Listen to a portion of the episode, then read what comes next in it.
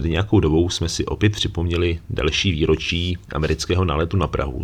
No a mě přitom překvapilo, kolik lidí si stále ještě myslí, že konec druhé světové války v protektorátu byl vlastně strašně v pohodě. Že teda, pravda, dvakrát přiletěli Američani, shodili bomby na Prahu, potom proběhlo pár větších pozemních operací, přišlo povstání v čtyřicátém pátém a potom jako válka skončila.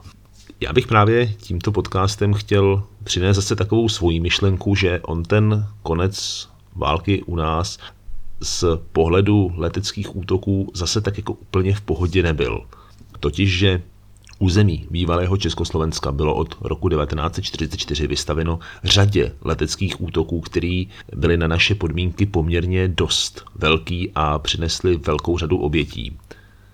Území protektorátu Čechy a Morava tím v podstatě zažilo realitu té tvrdé a skutečně kruté letecké války, kterou v daleko větších měřítkách zažívali především civilisté v Německu nebo v jiných územích okupované Evropy. Naše další vydání proto nese titul Bitva o benzín.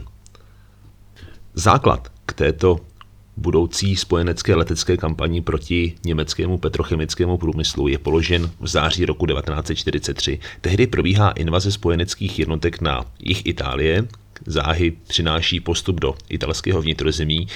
Tato kampaň se stane jednou z nejdelších během druhé světové války. Končí vlastně až v roce devatenáct set čtyřicet pět. Přináší sebou mnohé dlouhé boje, například bitvu o Monte Cassino, prolomování Gótské linie, těžké boje v italském městečku Ortona a podobně.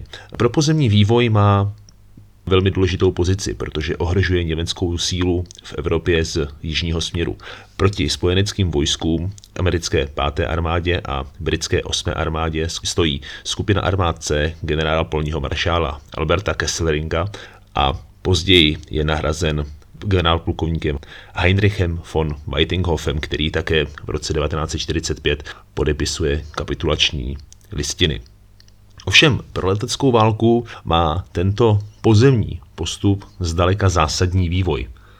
Do té doby totiž spojenecké letecké formace startovaly proti svým cílům v letištích v severní Africe a řada cílů v okupované Evropě byla pro bombardéry nedosažitelná, protože buď to se nacházela na samé hranici doletu, anebo ležela až za ním. To se právě s pozemním postupem spojeneckých armád v Itálii začínalo od roku devatenáct set čtyřicet tři razantně, razantně měnit, protože spojenci tedy přesouvají letecké formace ze severní Afriky do italských základen, kde řadu původně italských letišť výrazně přeměňují, radikálně přestavují tak, aby na jejich letištních dráhách mohly startovat a přistávat americké těžké bomby bé sedmnáct letající pevnost nebo bé dvacet čtyři Liberator.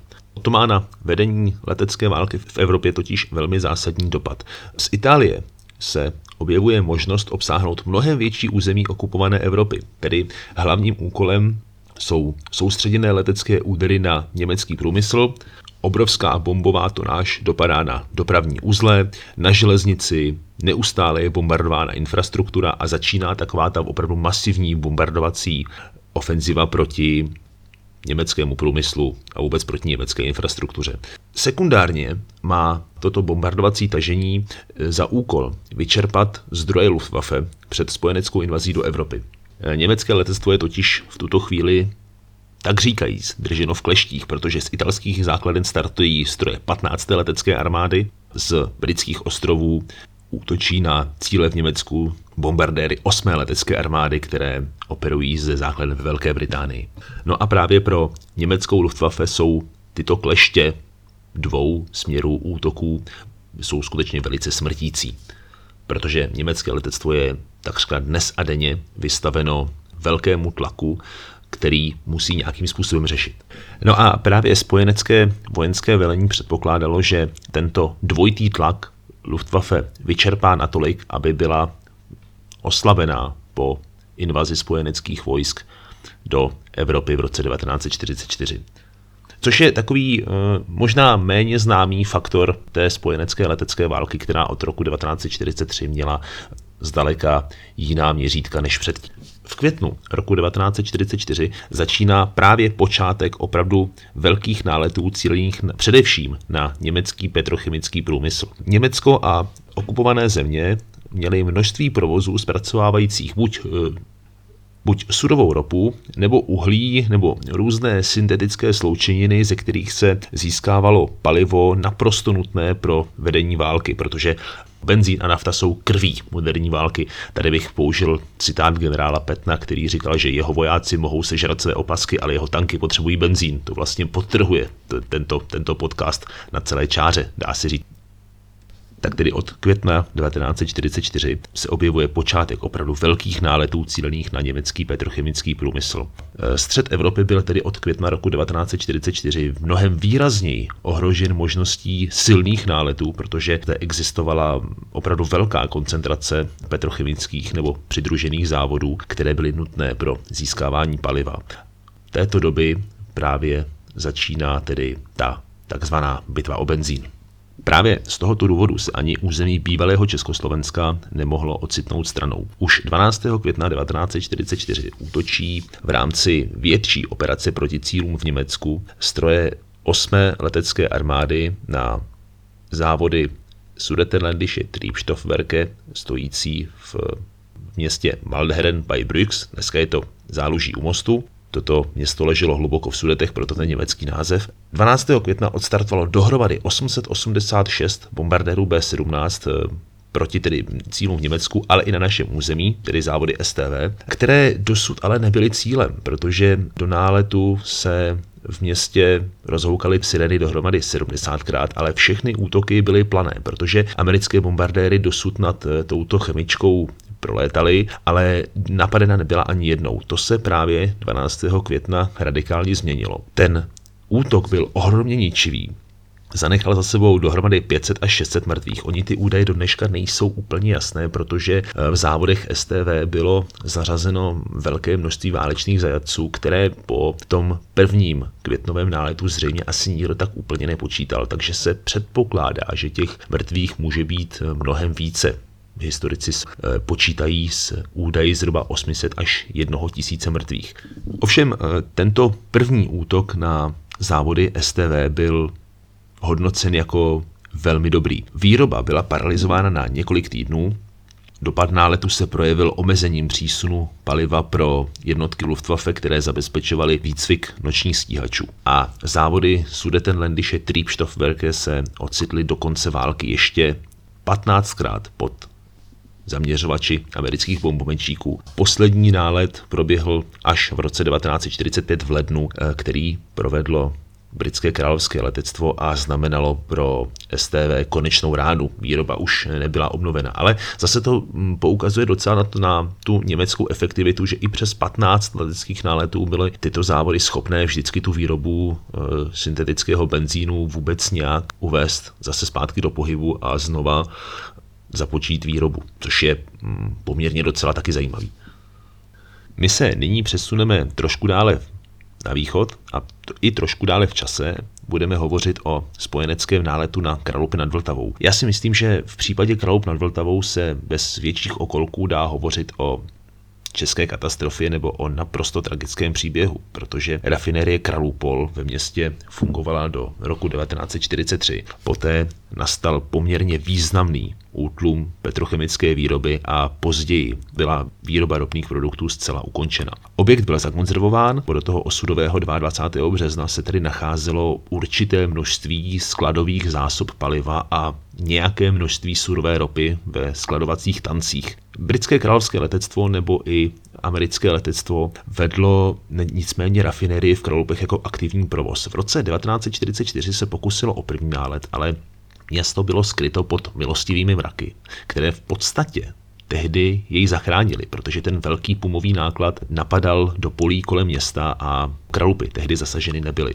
dvacátého druhého března devatenáct set čtyřicet pět už ale nastala naprosto jiná situace. Nad městem se sformovalo dohromady sto třicet bombardérů bé dvacet čtyři v celkem devíti vlnách a na město napadalo přibližně dvanáct set až čtrnáct set pum. Zasažena byla okamžitě rafinerie, zasažena bombami byla továrna na barvy a laky ten hustý kouř z požárů téměř zamezil míření bombomečíků v dalších vlnách. To znamená, že právě ta, ta tragédie Kralup nad Vltavou začala s dopadem těch prvních pum na rafinérii Kralupol.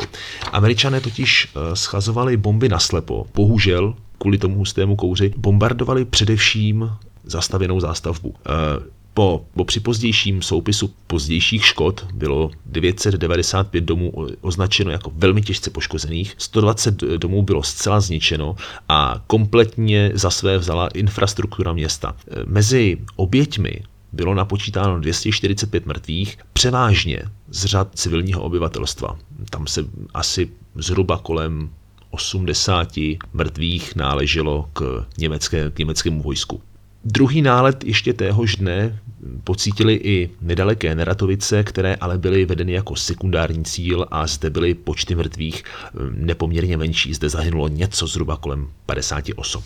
Tak po Kralupech nad Vltavou se ocitáme zase trošku východněji, stojíme ve východočeských Pardubicích a před námi rostou destilační kolony dnešního podniku Paramo. V roce devatenáct set čtyřicet čtyři však se jmenovali Fantoverke a téhož roku se ocitli pod prvním náletem. dvacátého druhého července devatenáct set čtyřicet čtyři britské bombardéry v noční tmě schazují bomby na podnik, ale vlivem navigačních chyb se odchýlili od kurzu a většina pumového nákladu dopadá úplně mimo. Bohužel britské bomby dopadly do zalidněné oblasti, ve které si vyžádali čtyřicet tři mrtvých. Tento první nálet továrně vůbec neublížil, v podstatě ji ani neškrábl a výroba probíhala zvesela dál. Situace dvacátého čtvrtého srpna roku devatenáct set čtyřicet čtyři byla už úplně jiná. Nad městem si objevují bombardéry patnácté letecké armády, konkrétně čtyři sta šedesát čtyři bombardovací skupiny.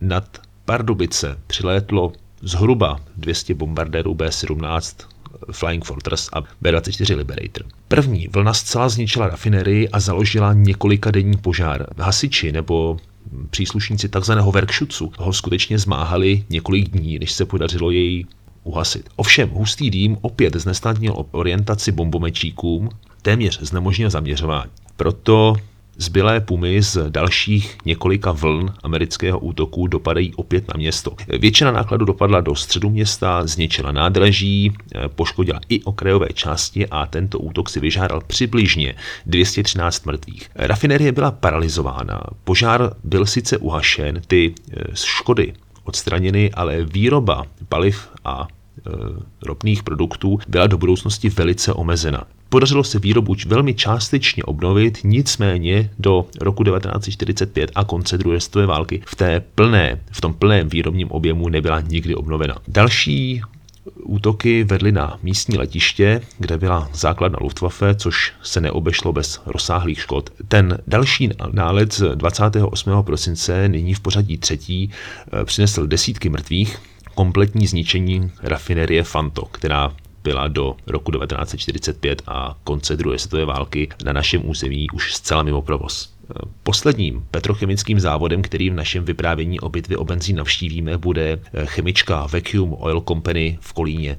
Toto středočeské město se stalo cílem několika náletů amerických letounů, převážně z patnácté letecké armády, ale vždycky se jednalo o dílčí cíl širší operace proti různým jiným objektům. První nálet se uskutečnil dvacátého třetího srpna roku devatenáct set čtyřicet čtyři v rámci větší operace nad Evropou. Tehdy se nad Kolínem objevilo tři sta bombardérů bé sedmnáct Flying Fortress a bé dvacet čtyři Liberator. Cílem bylo tedy Vacuum Oil Company, závody Draslovka a další průmyslové objekty na území měst. Měla být také zničena zdymadla na Labi, která byla, která byla velmi důležitá pro místní lodní dopravu. To se ale nepovedlo, ta zasažena nebyla.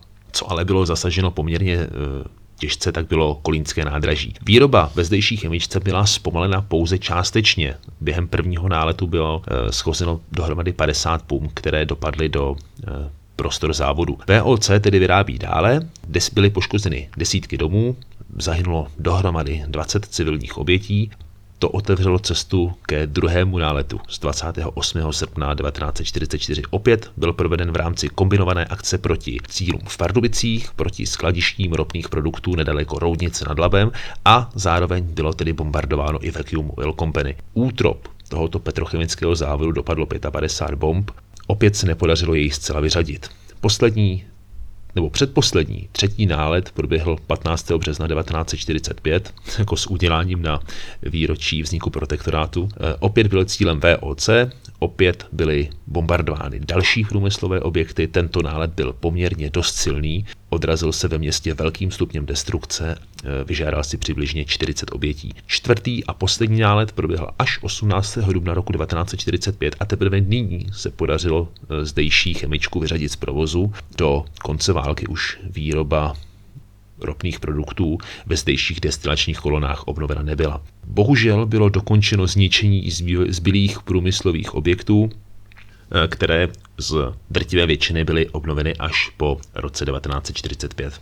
Já si myslím, že nyní povídání o letecké bitvě o benzín nad naším územím můžeme asi s klidem opustit. Já si myslím, že jsme řekli, když ne všechno, tak alespoň hodně. A jenom bych ještě tak na okraj dodal, že území protektorátu Čechy a Morava bylo do roku devatenáct set čtyřicet pět bombardováno spojeneckým nebo sovětským letectvem ještě několikrát, protože ono tak v tom únoru nebo březnu devatenáct set čtyřicet pět ještě nutně nemuselo být tak zcela jasné, že válka skončí jako rovnou osmého nebo devátého května čtyřicet pět. Bohužel ta zdejší průmyslová nebo petrochemická základna v protektorátu měla pro Němce opravdu velký význam. Takže ačkoliv to řeknu možná hnusně a řada z vás na mě asi bude trochu naštvaná, tak prostě ono bohužel to bombardování zdejších cílů mělo bohužel prostě opodstatněný důvod. Hlavní myšlenkou tohoto tvrzení je prostě říci, že ten konec války v protektorátu Čechy a Morava nebo obecně na území bývalé Československé republiky nebyl zdaleka tak pohodový, jak se prostě občas nabízí, nebo jak se prostě občas jako podsouvá. A skutečně ta hrůza té letecké války zde zavládla. Ačkoliv to nebyla ta čirá hrůza, kterou třeba známe z dokumentárních záběrů z Německa, kdy byla ničena celá města, kdy především tu tíhu těch angloamerických útoků neslo především civilní obyvatelstvo. Tady u nás na naše podmínky ty útoky bezesporu děsivé a hrozivé byly, ale pořád to ještě nebylo to hrozný, co prostě mohlo nastat. Já jsem dokonce přesvědčený, že kdyby Američané nebo západní spojenci prostě chtěli zdejší průmysl vymazat z mapy Evropy, tak to udělají jako pár náletama, seberou prostě pár stovek letadel a srovnají se zemí, já nevím, Plzeň, srovnají se zemí prostě velký průmyslový centra a myslím si, jako, že do, do dvou dnů by bylo asi hotovo. Ale to, ten konec války v protektorátu prostě nebyl tak pohodovej a tak klidnej, jak se říká. Ono na druhou stranu je to bohužel poměrně opodstatněné, protože ta průmyslová základna a ty petrochemické kapacity, které v protektorátu Čechy a Morava stály, tak měly pro Němce a jejich válečné úsilí opravdu poměrně výraznou a významnou pozici. Takže ono bylo celkem logické, že se staly v tom posledním válečném dějství legitimním vojenským cílem. Vím, jako, že to zní celkem blbě, že řada z vás asi teďka bude trochu naštvaná, ale ono to prostě takhle bylo. Takže konec války, nebo ta poslední tři čtvrtě, nebo to poslední válečné dějství na našem území, tak úplně opravdu v pohodě nebylo. Ale pořád si myslím, že to mohlo být ještě daleko horší, že ty nálety mohly být mnohem ničivější a že civilní obyvatelstvo v protektorátu zažilo takový jako slabý odvar té skutečně brutální, ničivé letecké války, která pustošila velkou část západní Evropy. Takže já bych vám tímto chtěl poděkovat za pozornost. V příštím podcastu se podíváme na okolnosti a průběh březnového náletu na Prahu, který byl jediným cíleným náletem na naše hlavní město. Díky za pozornost, mějte se pěkně, ahoj!